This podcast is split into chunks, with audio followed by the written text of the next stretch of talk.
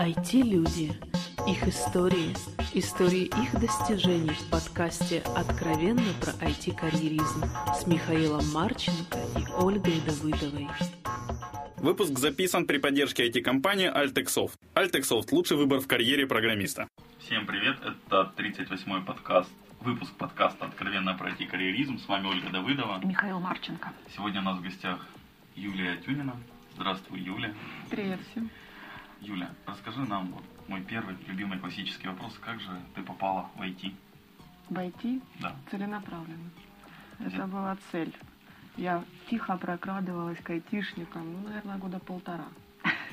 Да, года полтора. Познакомилась я с айтишниками на одном из тренингов, помогала где-то Виктории на каких-то ивентах. И ну, я везде, в некоторых моих социальных сетях написано «люблю айтишников», вот люблю этих людей. А что тебя, что вот в них тебе так вот понравилось, что тебе захотелось с ними быть вообще? Во-первых, умные. Я обожаю умных людей, и такую концентрацию умных людей, как в сфере IT, ну, я не знаю, я, может быть, не во всех сферах работала. Умные, в моем понимании, люди, которые начитанные, разносторонне развитые, с которыми интересно разговаривать. Я иногда, вот сейчас работаю в эти компании, иногда, когда есть эти сборы на кухне, когда они рассказывают что-нибудь, я сижу тихо слушаю, мне лазер, боже, какие вы у меня умнички. Мне кажется, что это в принципе касается сферы IT. Столько книжек, сколько читают в IT, я не встречала нигде, ну, вот, ни в одной сфере. Столько всего, сколько люди знают, ну, иногда я шучу, что это ходячая Википедия. Поэтому, ну, мне приятно, мне интересно. Мне интересно узнавать новое, мне интересно узнавать то, что вообще для меня это закрытая сфера. Я гуманитарий, по двум образованиям гуманитарий. IT для меня, ну, та сфера, в которой много нового, много интересного. И это, это классно. Это ты когда сравнила айтишников с Википедией, мне вспомнилось, что сейчас в конце года опять на Википедии стоит рекламка на тему «Дайте денег нам на Википедию». И, и решил попросить себе денег? Не, мне как раз просто вспомнилось, что айтишники два раза в год обычно ходят за повышением зарплаты. Мне вот интересно, с такими же глазами или нет? Я думаю, нет. Ну, ко мне еще так, знаешь, чтобы толпами не ходили за повышением зарплаты, потому что мы, ну, в нашей компании мы следим за этим вопросом, скажем так. Поэтому еще не видела, что просили. У вас превентивные меры. да? Мы Хорошо. готовимся заранее. Вот, читая твое резюме, увидел, что ты закончила социологию в педагогическом. Психологию. Со- Психологию? Психологию. Это разные немножко вещи. Не, мне просто классно было социология написано. Ну ладно, это уже мои проблемы восприятия этого мира. Вот. Почему? Психология, почему сковородка? Подумай сейчас, на какой первый ответ м, вопрос ответить. Ну, психология, вот все в моей жизни делится на хочу, просто хочу, и этому нет каких-то там обоснований. Да. да, Вот хочу все, захотела, я пошла в эту сторону. И м, есть какие-то цели, которые я ставлю себе, это там покупка машины, там еще что-нибудь, какие-то там получение второго образования, там еще что-то. Вот это такие какие-то. А, психология хочу. Вот просто там с восьмого класса загорелась, все, хочу психологию. Есть шутка, в психологию идут люди, у которых проблемы. Поэтому там все факультеты. Почему сковородка? Очень просто. На тот момент, когда я поступала, было три вуза. ХГ, ХГУ, УВД и сковородка, в которых была психология. Еще был, конечно, вуз культуры, но там это было вообще на каком-то зачаточном уровне. Поэтому методом выброса и возможности доступности это была сковородка. А Пригодилась она тебе? Образование пригодилось психологическое? Ну, Оль, нельзя сказать, что пригодилось. Это э, моя жизнь поделена на две сферы. HR и психология. Поэтому я не уходила и ни из психологии полностью, Мгм. ни из HR. То есть я продолжаю периодически где-то заниматься, периодически ходить на какие-то тренинги. Сейчас э, в Харьков приезжает какой-то интересный мужчина из Одессы, который читает что-то в направлении психоанализа. Ну, нет у нас в Украине чистого психоанализа, это лично мое мнение. Может быть, я где-то и встречу психоанализ, буду очень рада этой встрече.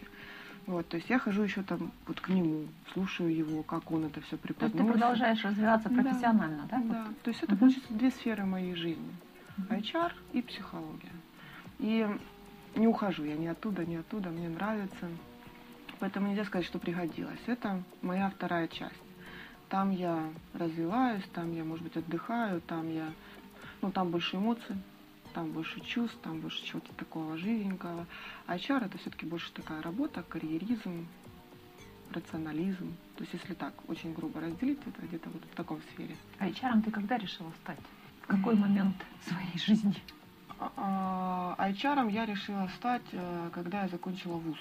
Потому что когда ты получаешь диплом психолога, пусть даже и красный, пусть еще тебе какую-то там медаль на грудь прицепили как кращему науковцу, ну что делать с этим прекрасным вот этим всем набором, так сказать, документов, непонятно. И куда его прикладывать, тоже непонятно.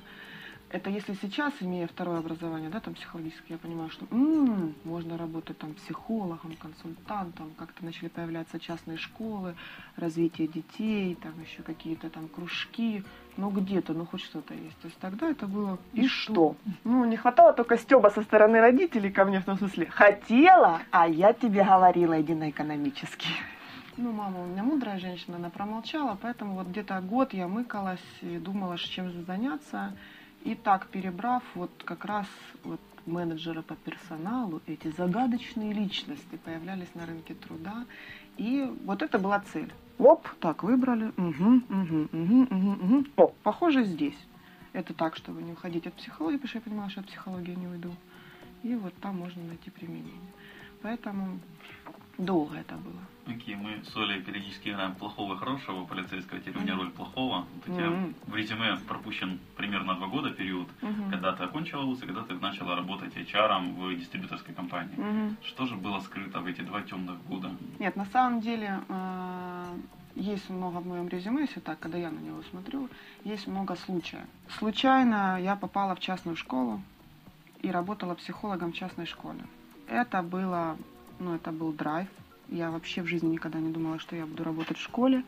Это был УВК, это была садовая группа, плюс школа, об- обычная среднеобразовательная школа с 1 по 11 класс. У меня были занятия в садовой группе два раза в неделю, развивающие. Ну, это прелесть просто. Это когда ты заходишь, на ходу снимаешь каблуки, запрыгиваешь в кабинет, и они несутся на тебя, это облепляют, и все. Побежали дальше, там на коленках полазили. Ну, это было весело, это был драйв. Спасибо большое директору заведения, потому что меня не касались, вообще не касался наш вот этот весь харьковский совет, райсовет, педсовет, на который нужно было писать документы, я занималась именно ну, развивающей деятельностью с детьми. Ну, в одиннадцатом классе была своя специфика, они уже приходили, это была частная школа, они все знали, куда поступят, поэтому там была, ну, скажем так, больше... э, Они нашли во мне человека, с которым можно поговорить. Вроде и взрослого, а поговорить еще можно. Поэтому год я вот так вот проработала. Но я не знаю, как люди работают, как наша живет, выживает наша система образования и кто учит наших, наших детей, потому что столько, сколько зарабатывает учитель, ну, на это жить нельзя. И вот этот год я все-таки параллельно искала работу. На это можно выживать. Это даже выживать, наверное, н- нельзя. Ну, Это я разве что как хобби использовать. ну, где-то роб в кармане полдня дома. И то. Это смотря кто и смотря кто полдня дома.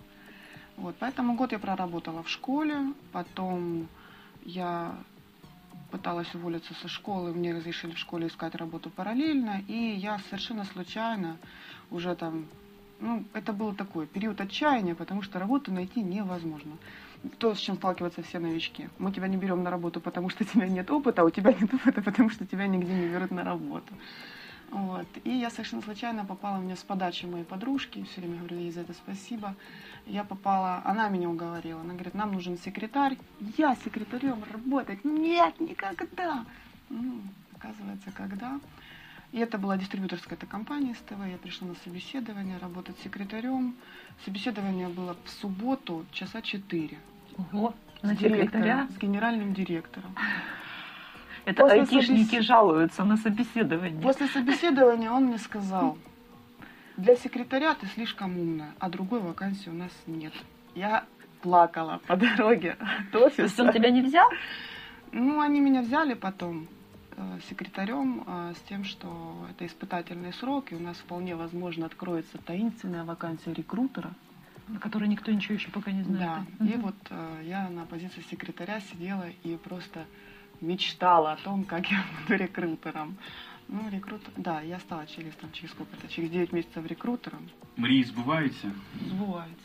стала рекрутером. Мгм. И вот тут мне как раз есть такой вопрос. а, Просто наслышан от друзей знакомых рекрутеров в IT, как тяжело вылавливать современных айтишников. Вот у меня как бы вопрос, а в дистрибьюторской компании, насколько, ну, наверное, ближе не к, рекру- не к рекрутингу уже, получается, к хедкантингу, по-моему. Сейчас в IT то, что есть или нет?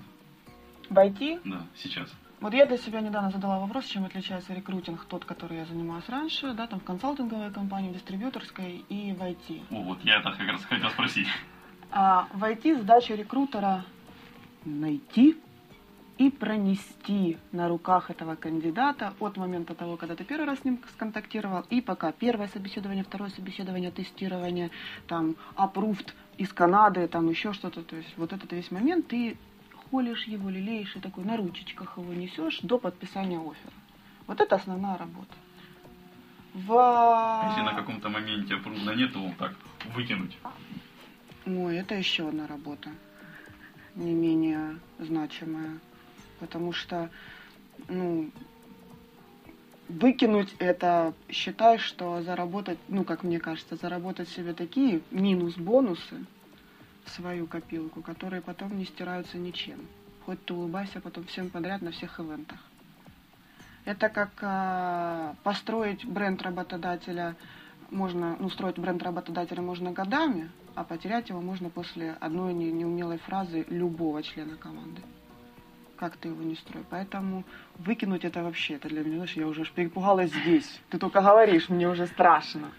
Поэтому я стараюсь все-таки как-то сообщать людям о том, что если он не подошел или если мы не нашли общих каких-то знаменателей, я ну, как-то пытаюсь так преподнести информацию, чтобы это было, ну, чтобы это не затрагивало есть личность другого Аккуратно положить.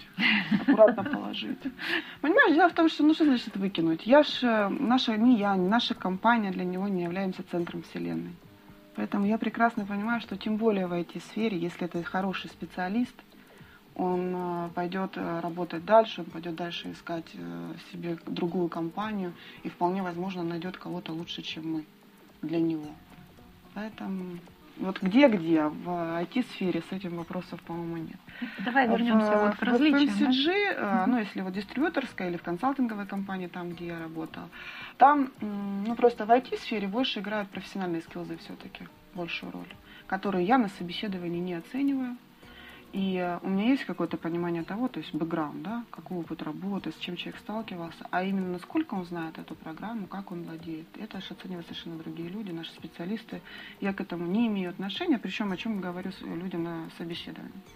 В дистрибьюторской сфере там больше личностные качества, то есть э, там больше играют, какой человек пришел, потому что его будут учить продавать так, как хочет того компания Procter Gamble. Поэтому легче взять человека новенького, чистенького, без опыта работы и научить его так, как мне надо, а не брать человека, который с опытом работы, уже там, уже с опытом работы в продажах.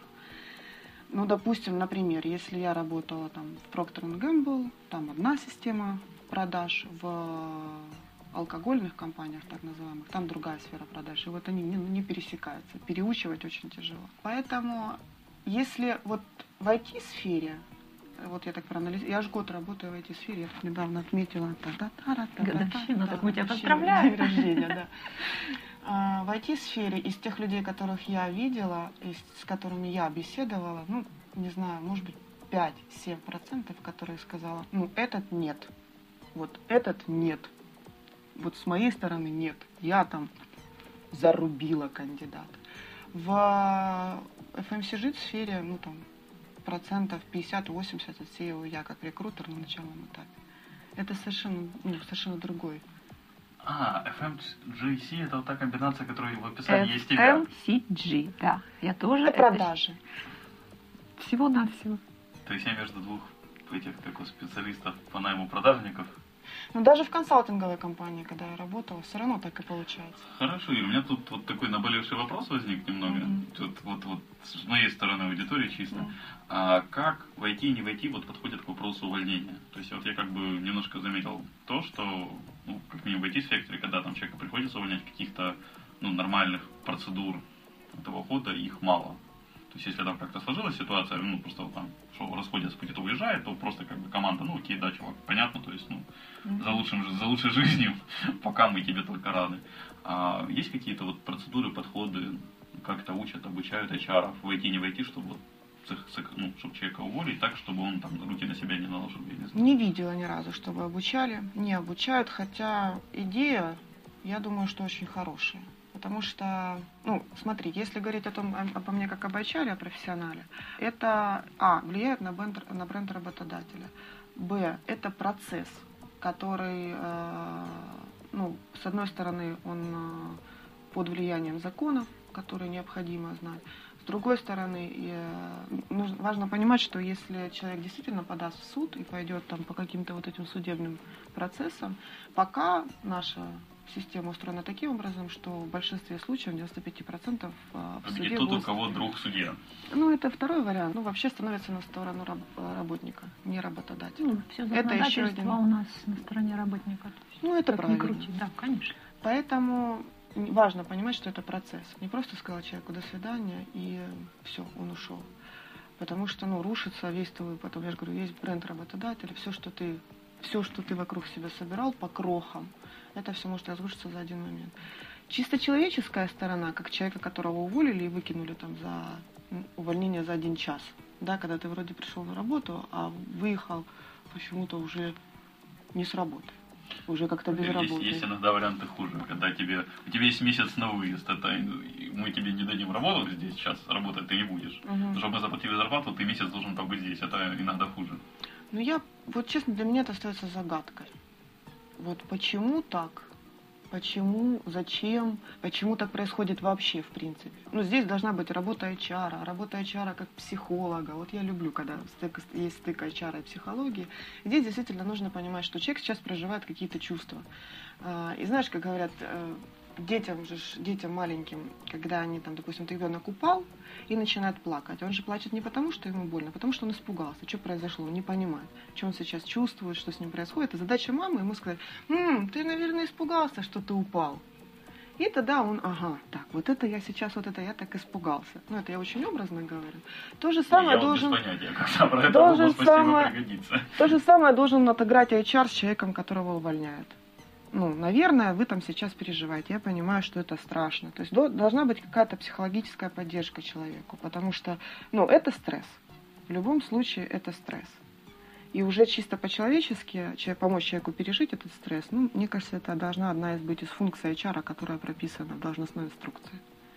И должен быть процесс, и должен быть э, процесс наиболее, ну, скажем так, безболезненный для человека, которого увольняют, потому что земля круглая, за углом встретимся, это во-первых. Во-вторых, вы приглашали человека на работу, и на, на, на, на вас, как на компании, на мне, как на компании, лежит тоже эта ответственность про то, что будет этот человек делать после того, как я, э, ну, как мы с ним попрощаемся.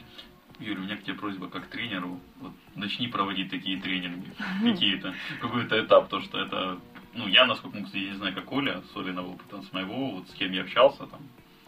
За Но здесь же есть две стороны. Есть еще нужно, ну, важно понимать, есть ли у меня, как у HR, есть ли у меня эти полномочия от моего директора вот так провожать человека, с которым там мы прощаемся. Потому что я неоднократно слышала о том, что просто тупо закрывается дверь, все, до свидания, с этого момента ты здесь не работаешь за пять минут. Ну, потому что это риски для компании. Все айтишные компании работают под э, неразглашением, а все, что является внутри компании, это все подпадает под NDA. Поэтому, Миша, это абсолютно нормальная практика. Закрыть сразу доступ ко всему, этот человек уже не наш сотрудник. Это реалии жизни. Вот честно скажу, когда человеку все равно оставляют, доступ на один месяц после того, как все, ты не работаешь, но месяц ты еще будешь сюда ходить, то есть тебе работы не будет, но вот это может быть еще хуже. Поэтому здесь вот важно как раз выработка процесса, когда вот ну, человеку, ну мне кажется, я, сори, необразованный HR, вот, э, ну, когда человеку вот какое-то доносится мнение, которое, чтобы его еще вдобавок устроило. Слышишь, Юля, я вот хочу, ну, это мы можем сейчас долго Да, рассуждать, это мы все равно ничего не тема. придумаем, да, это демагогия. Я думаю, это Вот. будет каждый HR решать на своем месте. Ну, Я просто хотел сакцентировать на этом внимание, потому что увидел, что как бы... Вот лично мое мнение, если дать человеку час, вот вы его увольняете, дать еще час, HR, ну, я не обладаю такими прям какими-то коммерческими тайнами. Если мне позволят час с человеком еще поговорить, и там как-то объяснить человеку, надо дать высказаться, дать вот эту обратную связь, чтобы он дал, рассказал, чтобы он мне высказал все, Объяснить что он ему, чувствует что по поводу произошло. того, что вот по поводу этой ситуации. Я думаю, от этого никто не пострадает, ни компания ничего не потеряет. Ну, мне кажется, что, Оль, ну все-таки ты права по поводу вот этой коммерческой тайны. Ну, это реалии жизни, к сожалению. Но к ним нужно относиться по-человечески. И все. А, то есть одно другому не мешает, это вот же в чем дело. Да. У меня вопрос, знаешь, какого плана? То есть вот э, очень здорово, да, психологическую поддержку оказывать людям в трудные моменты, да, ну в хорошие моменты как бы им особо не надо оказывать, им и так хорошо, да. А где HR направить? То есть вот у тебя сколько сотрудников сейчас? 25. А, 32. 32. На одну Хорошая, тебя. правильная айтишная число. А, вот, отлично, да, то есть это очень частая ситуация, да, и вот представляешь, у- каждого из них в какой-то период времени до- достаточно часто возникают какие-то проблемы, которые мы им меча- неважно причем какие, домашние, не домашние, неважно, ну, сосед его Я, там кажется, обругал. знаю, о чем ты хочешь Вот, спросить. где, где брать HR силы? Ему бы кто помог, его бы кто выслушал. По-моему, этот вопрос актуален для психологов, которые работают на консультации. Ой, я не могу. Но это на самом деле это вопрос, который я себе часто задаю, потому что HR это сапожник без сапог. Потому что ты за всеми ходишь, за всеми смотришь, сердишься. Что такое? М, м, м, Хорошо, да, давай как-то подумаем, что там это. А когда, ну, HR, в принципе, по большому счету, да, надо как-то самовосстанавливаться. Должен быть клуб психологической помощи HR, причем не помощи, потому что их надо спасать, а какой-то психологической разгрузки, Просто Для того, прийти чтобы, да. Ой, я думал, у нас в Харькове есть как раз какой-то этот IT-HR. Это профессиональный клуб. он Да, это профессиональный другого. клуб, а это именно Потому э, что надо трансформировать. Может, а другой создать. другой создать, да. Ну, это реалии жизни. Никто не будет HR э, Как, поддерживать. как ты, как ты восстанавливаешь силы? Это вот я просто по себе знаю, э, когда ты настроен на человека, да, когда ты устраиваешь с ним отношения, вот вообще, Мгм. чтобы опять же отсобеседовать и хорошо, неважно на каком Мгм. этапе понять, чтобы, чтобы понять человека, нужно вложить в него свою энергетику, иначе не получается. Как ты восстанавливаешься? Где ты черпаешь источник? Я иду к хорошим людям, которых я очень люблю. Я люблю людей, люблю айтишников, но есть люди, которых я очень люблю. И они у меня есть везде. Да, ну вот и в моей компании. У меня есть там товарищи в соседнем кабинете, они, м, они часто там смеются, мне очень нравится. Они там хохочут, сидят у меня за стеной. Классно. Вот, и я периодически, когда уже совсем не хватает силы, когда хочется вот так вот упасть на коленки, думаю, ну, не только могу. заплакать. Я захожу к ним в кабинет, говорю, я тут у вас посижу, у вас тут так хорошо. Они сначала так с непривычкой смотрели на меня. Че это она тут сидит? Мгм. Ну, а теперь нормально адаптировались. Они могут со мной поговорить, рассказать мне что-то интересное. Я могу у них просто молча помолчать. Они могут даже с меня постебаться там по какому-нибудь поводу. Ну, я все, я вот посидела, вот я решила, что мне там хорошо. Я там посидела, пошла обратно. Вот, поэтому я открытый человек, я могу искренне подвернувшемуся мне коллеге сказать, что все, не могу. Вот Давай, не знаю, подставляй у меня, жилетку, да? очень, у меня очень добрые товарищи, очень добрые, я их обожаю.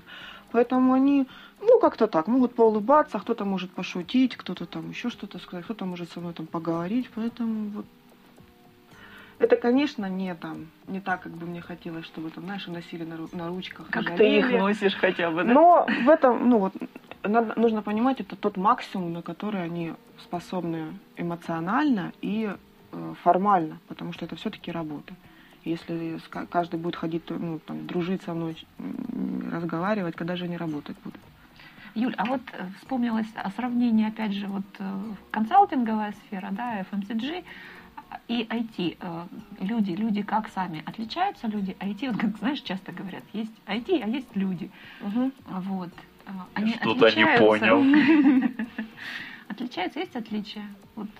Сам бизнес отличается. Э, FMCG, консалтинговый бизнес, он более динамичный. Здесь все, все процессы более размеренные, я бы, знаешь, так сказала, осознанные. Такие какие-то вот так, ну все осознанно, размеренно, дипломатично, ступенчато. В FMCG это, а, с утра встали, побежали. В какую сторону бежали, бежали, бежали, бежали. Проктор что-то там другое сказал, побежали в другую сторону. И вот так вот Бежишь, бежишь, бежишь, бежишь, бежишь. Даже если посмотреть на мою карьеру в FMCG-сфере, понимаешь, там за, за, за три года от секретаря до директора по персоналу. То есть там все так и происходит. Здесь все более размеренно. Люди совершенно, мне кажется, разные по интересам, по кругозору, ну, кроме того, что все-таки, если говорить об IT-сфере, об IT-людях, это в большинстве случаев все-таки такие более интровертированные люди, да, интроверты, там, флегматики, а, более такие закрытые. И в FMCG это, ну, все-таки там все на поверхности. Это профессионально, в общем-то, наверное. У них по-другому, наверное, не получается. Ты, ты их просто не пропустишь в эту сферу, как рекрутер, правильно? Если у них Черт летит, нога да. висит, да, да. как я называю холериков. Ну, пропустишь, не пропустишь, такой прям градации нет, uh-huh. вот лично у меня. Но я так, вот если о, вот посмотреть сверху, да, и uh-huh. попытаться разграничить, то вот есть два таких э, в любом случае. И в FMCG сфере там есть тоже люди, которые не склонны там много разговаривать, и больше интроверты, нежели экстраверты, и флегматичны. И в, я видела, встречала айтишников, которые говорят больше меня на собеседовании, и это просто у меня брови взлетали, и мне надо было говорить ту -ту -ту -ту. спасибо. Очень полно ответили на мой вопрос. Можно я дальше что-нибудь спрошу?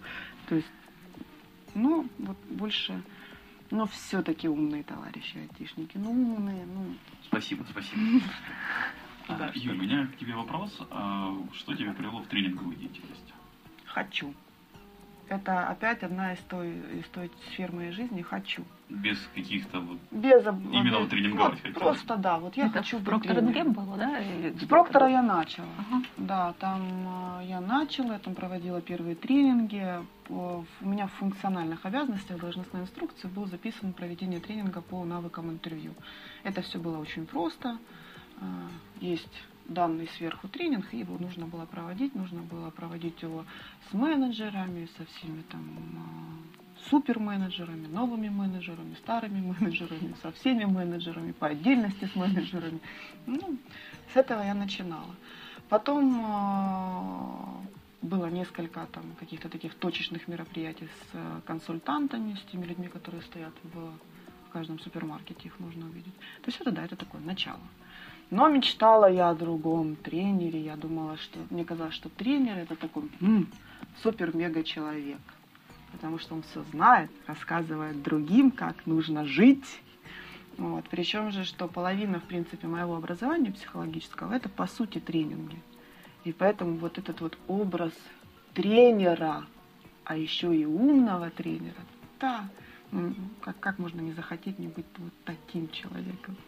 Поэтому немножко может показаться грубым вопрос, но получилось или нет? Просто я не был на твоих да, тренингах. Насколько ты приблизилась вот в своем представлении вот к этому вот мега? Мне кажется, нет предела совершенства. Если так вот по-честному, прям сам внутрь себя, может быть, я пожалею потом, когда все меня послушают, мне кажется, что еще столько есть шагов к этому мега-супер какому-то состоянию, что мне еще трудиться и трудиться. Но э, есть э, есть э, моменты в моей жизни, когда я проводила тренинг, и я выходила, это просто был, ну, ты чувствуешь себя бессиленной, все, уже сил нет никаких, вот это хочется только добраться до машинки, кинуть назад э, ноутбук, и даже нет сил вести машину дома, просто посидеть там и подышать. Вот. Но ты, я получала такое колоссальное удовольствие. Вот именно такой драйв какой-то внутренний – что я не могу от этого отказаться на сто процентов. У тебя авторские тренинги есть? Ну, авторские в том смысле подачи информации, да, я их могу назвать авторскими. Я вот все время думаю над mm-hmm. этим вопросом. А, тренер-то он умный человек, да, безусловно, ну, должен быть, по крайней мере, умным, чтобы претендовать на то, чтобы рассказать как другим людям. Но вот как я рассказываю на своем тренинге по навыкам интервью, то есть это мой опыт, это мое видение этого вопроса. Ваша задача брать его, не брать, трансформировать через себя, пропускать через себя. Поэтому вот в этой, в том смысле того, что как я это подаю, да, это авторское. А на самом деле эти знания не лежат на поверхности. Пожалуйста, открывайте книжки, там, открывайте э, интернет, сейчас вон Google вообще, мега супер функция, все можно найти. Поэтому с этой стороны, да, можно сказать авторским. Вот тот тренинг, который я готовлю сейчас, который бы мне хотелось провести, я его собираю по таким крупицам, что вот он, наверное, наиболее такой. А что за тематика? Э, мотивационное интервью. О. Я когда-то услышала на одном, на одном mm-hmm. я была сама на тренинге, нам как-то презентовали эту технику, как технику работы с персоналом. И мне кажется, что это она настолько близка к психологии, То есть мне бы хотелось вот как-то его там все-таки собраться и провести. Хотя он уже и анонсировался несколько раз, и как-то он откладывается, откладывается, откладывается. Может, и к лучшему, знаешь. Ну, зато я еще уже насобирала, еще Вот. нашла чего-то за это время. Ну вот, вот к нему я сейчас отношусь особо трепетно. Перфекционизм. А то. Перфекционизм наше, наше все. Как когда-то приехал к нам, ну, из смешного, когда мы учились на психологии, второе образование получил, вот это Московский институт, и, значит, приезжает к нам тренер из Москвы, такой, там, мега, молиться на него надо было, это у нас уже там на каком-то уровне к нам допустили их богов с Москвы, и он приезжает, а мы уже там четвертый год занимаемся. Он говорит, вы это делаете? «М-м». А, не, он приехал, а у нас группа одни девушки. Он приехал, боже, какая красивая группа, все что такие. А он феи, все в группе феи просто, такие феи, что не- не видать не взять. Лето. Он приехал. Почему с топором? Ага. И он, какая группа? Боже, девочки, какие вы красивые. Ну ладно, начинаем тренинг. Вы вот это делаете? Нет. А в тройках работаете? Нет. А это делаете? Нет. А эти протоколы ведете? Нет. А что вы тогда делаете? Сидит моя коллега рядом.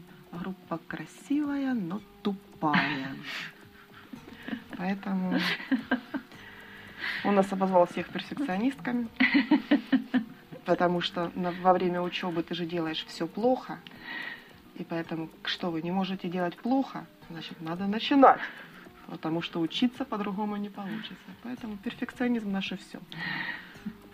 Понятно. Э, Я предлагаю потихоньку закругляться. Подожди, подожди, у меня есть еще один вопрос. Юлечка, я тут недавно просто собеседовала себе э, офис-менеджера, и девочка давно работает в IT-сфере, э, потерпает от программистов там не ежедневно, ежечасно и ежеминутно, да, и тем не менее, вот она тоже вот очень нравится IT-сфера. Вот, и она, я говорю, а как, а почему, почему у тебя продолжается? Да они же тебя уже все достали, ну да, да не могу. Почему ты хочешь дальше с ними вообще? Это же страшные люди. Она говорит, а у меня все очень просто. Когда я начинаю э, вспоминать, как они меня обижают, да, я тут же переключаюсь и вспоминаю на то, что они маленькие дети.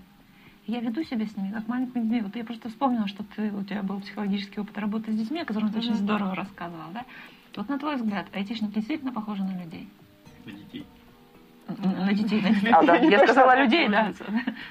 На людей, кстати, тоже хороший вопрос. На детей. Столько хороших вопросов, я прям Пока, пока про детей, да. Слушай, ну я вот, слушая тебя, ну, не, не отзывается во мне. Это, во-первых, меня айтишники не обижают. Ну, это, наверное, потому что вообще, в принципе, меня сложно обидеть. Фея с топором, кто же И психологу Да. обидно, это сложно. Поэтому мне не похоже. Мгм. Мне не похоже. Мне кажется, что, понимаешь, взрослые дети – это инфантильность. А инфантильности вот чего-чего в айтишниках нет. Ну, если говорить об инфантильности, да, когда человек там впадает в детство и пытается, чтобы за него все решили. То есть у меня, допустим, вот тех людей, которые я встречаю, я, ну, мне иногда челюсть отваливается, там, 25 лет, уже там тимлит, семья, работа, дети. Я говорю, вы, наверное, говорю, я говорю, вы такие хорошие, вы, говорю, наверное, когда за порог выходите, сразу становитесь крокодилами. Или, говорю, какими-то злюками. Нет? Ну, странно, ну, не знаю. Мне не похоже. То есть, в принципе, вот если я думаю о взрослом человеке похожи ли они на детей, для меня это инфантильность. М-м. Мягкие, пушистые, да. А инфантильность? М-м. Нет. Может быть, то, что они, ну, как-то... Ну, а айтишники же, они же приходят на работу. И э, вот мне кажется, что им важно, чтобы им было комфортно. И на, на все остальное, ну, как бы на все остальное наплевать, можно так сказать. Да? Вот комфортно, хорошо, нам бы хотелось так, чтобы мы работали в комфортных условиях. И на самом деле, мне кажется, что они больше это демонстрируют не словами, а именно вот свои, своим жизненным подходом. В общем, они тебе напоминают больше котов. Котов. Чеширских. А, хорошо, моя попытка все же сделать, чтобы подкаст укладывался в 30 минут, а не 40, оборвалась. Мы вырежем твои монологи, будет нормально. Черт. А, Юль, ну у меня последние два классических вопроса. Посоветуй нашим слушателям. Я почему-то, когда пишу этот вопрос, обычно пишу сначала читателям, нашим слушателям две какие-нибудь книги. Хорошие. Ой, такой груз ответственности. Любые, вообще, Юля, любые. Такой груз ответственности. Ну, я уже говорила, да, айтишникам сложно, в моем понимании, айтишникам сложно что-то посоветовать. А, Я скажу о двух книгах, которые где-то потрясли меня за последний год. Эм, Ну, может, чуть-чуть больше. Это из художественной литературы. Ну, Просто о профессиональных книжках можно говорить долго и упорно. Из художественной литературы это все-таки Халет Хасейни, «Бегущий за ветром». Ну, такая какая-то книжка, перевернувшая немножко меня, всколыхнувшая, по крайней мере, не оставила равнодушной. И все-таки я уже говорила, да, что сегодня активная новая психологическая часть. А, Вот я бы рекомендовала, наверное, Ирвина Ялома «Когда Ницше плакал». Лучше книжку, чем фильм. Спасибо. Не надо такие паузы делать. Ми- Миша На просто не деле- услышал в этой рекомендации ни одного знакомого слова, и поэтому он так озадач. Обычно он Слово знает. с буквы. Нет, ну я же говорю, просто сложно посоветовать айтишникам, поэтому вот я обратилась к своей психологической такой части, вот к тому опыту, который у меня есть, к тем знаниям. Кстати, HR, они айтишники или нет, если они в IT-сегменте работают все время? А HR, я знаю некоторых HR девушек, которые, мне кажется, что они уже стопроцентные айтишники. Я еще нет. Хотя, Инфекция прогрессирует. А, понятно. И пожелай что-нибудь нашим слушателям. Тоже хорошее. Преддверие Нового года. Ну вот у меня, по крайней мере, хотя погода не способствует празднованию еще Нового года, но мне бы хотелось пожелать всем По-моему, сказки. этот выпуск выйдет уже после Нового года, если честно. После Нового года? Я не уверен, надо посчитать точно. М. Или Тогда здоровья, люди, вам здоровья после Нового года. С 1 и по 13 После должен быть. Мое любимое пожелание – это, извините за тавтологию, исполнение желаний. Пусть э, загадываете, или то, что вы уже загадали на Новый год, пусть обязательно исполнится. И большое спасибо, Юля. Спасибо вам. Большое спасибо слушателям, что дослушали нас до этого момента. А, Всем спасибо, всем пока. Все комментарии и пожелания на шами 13 собака Выпуск обработан и записан на студии звукозаписи Дома Про.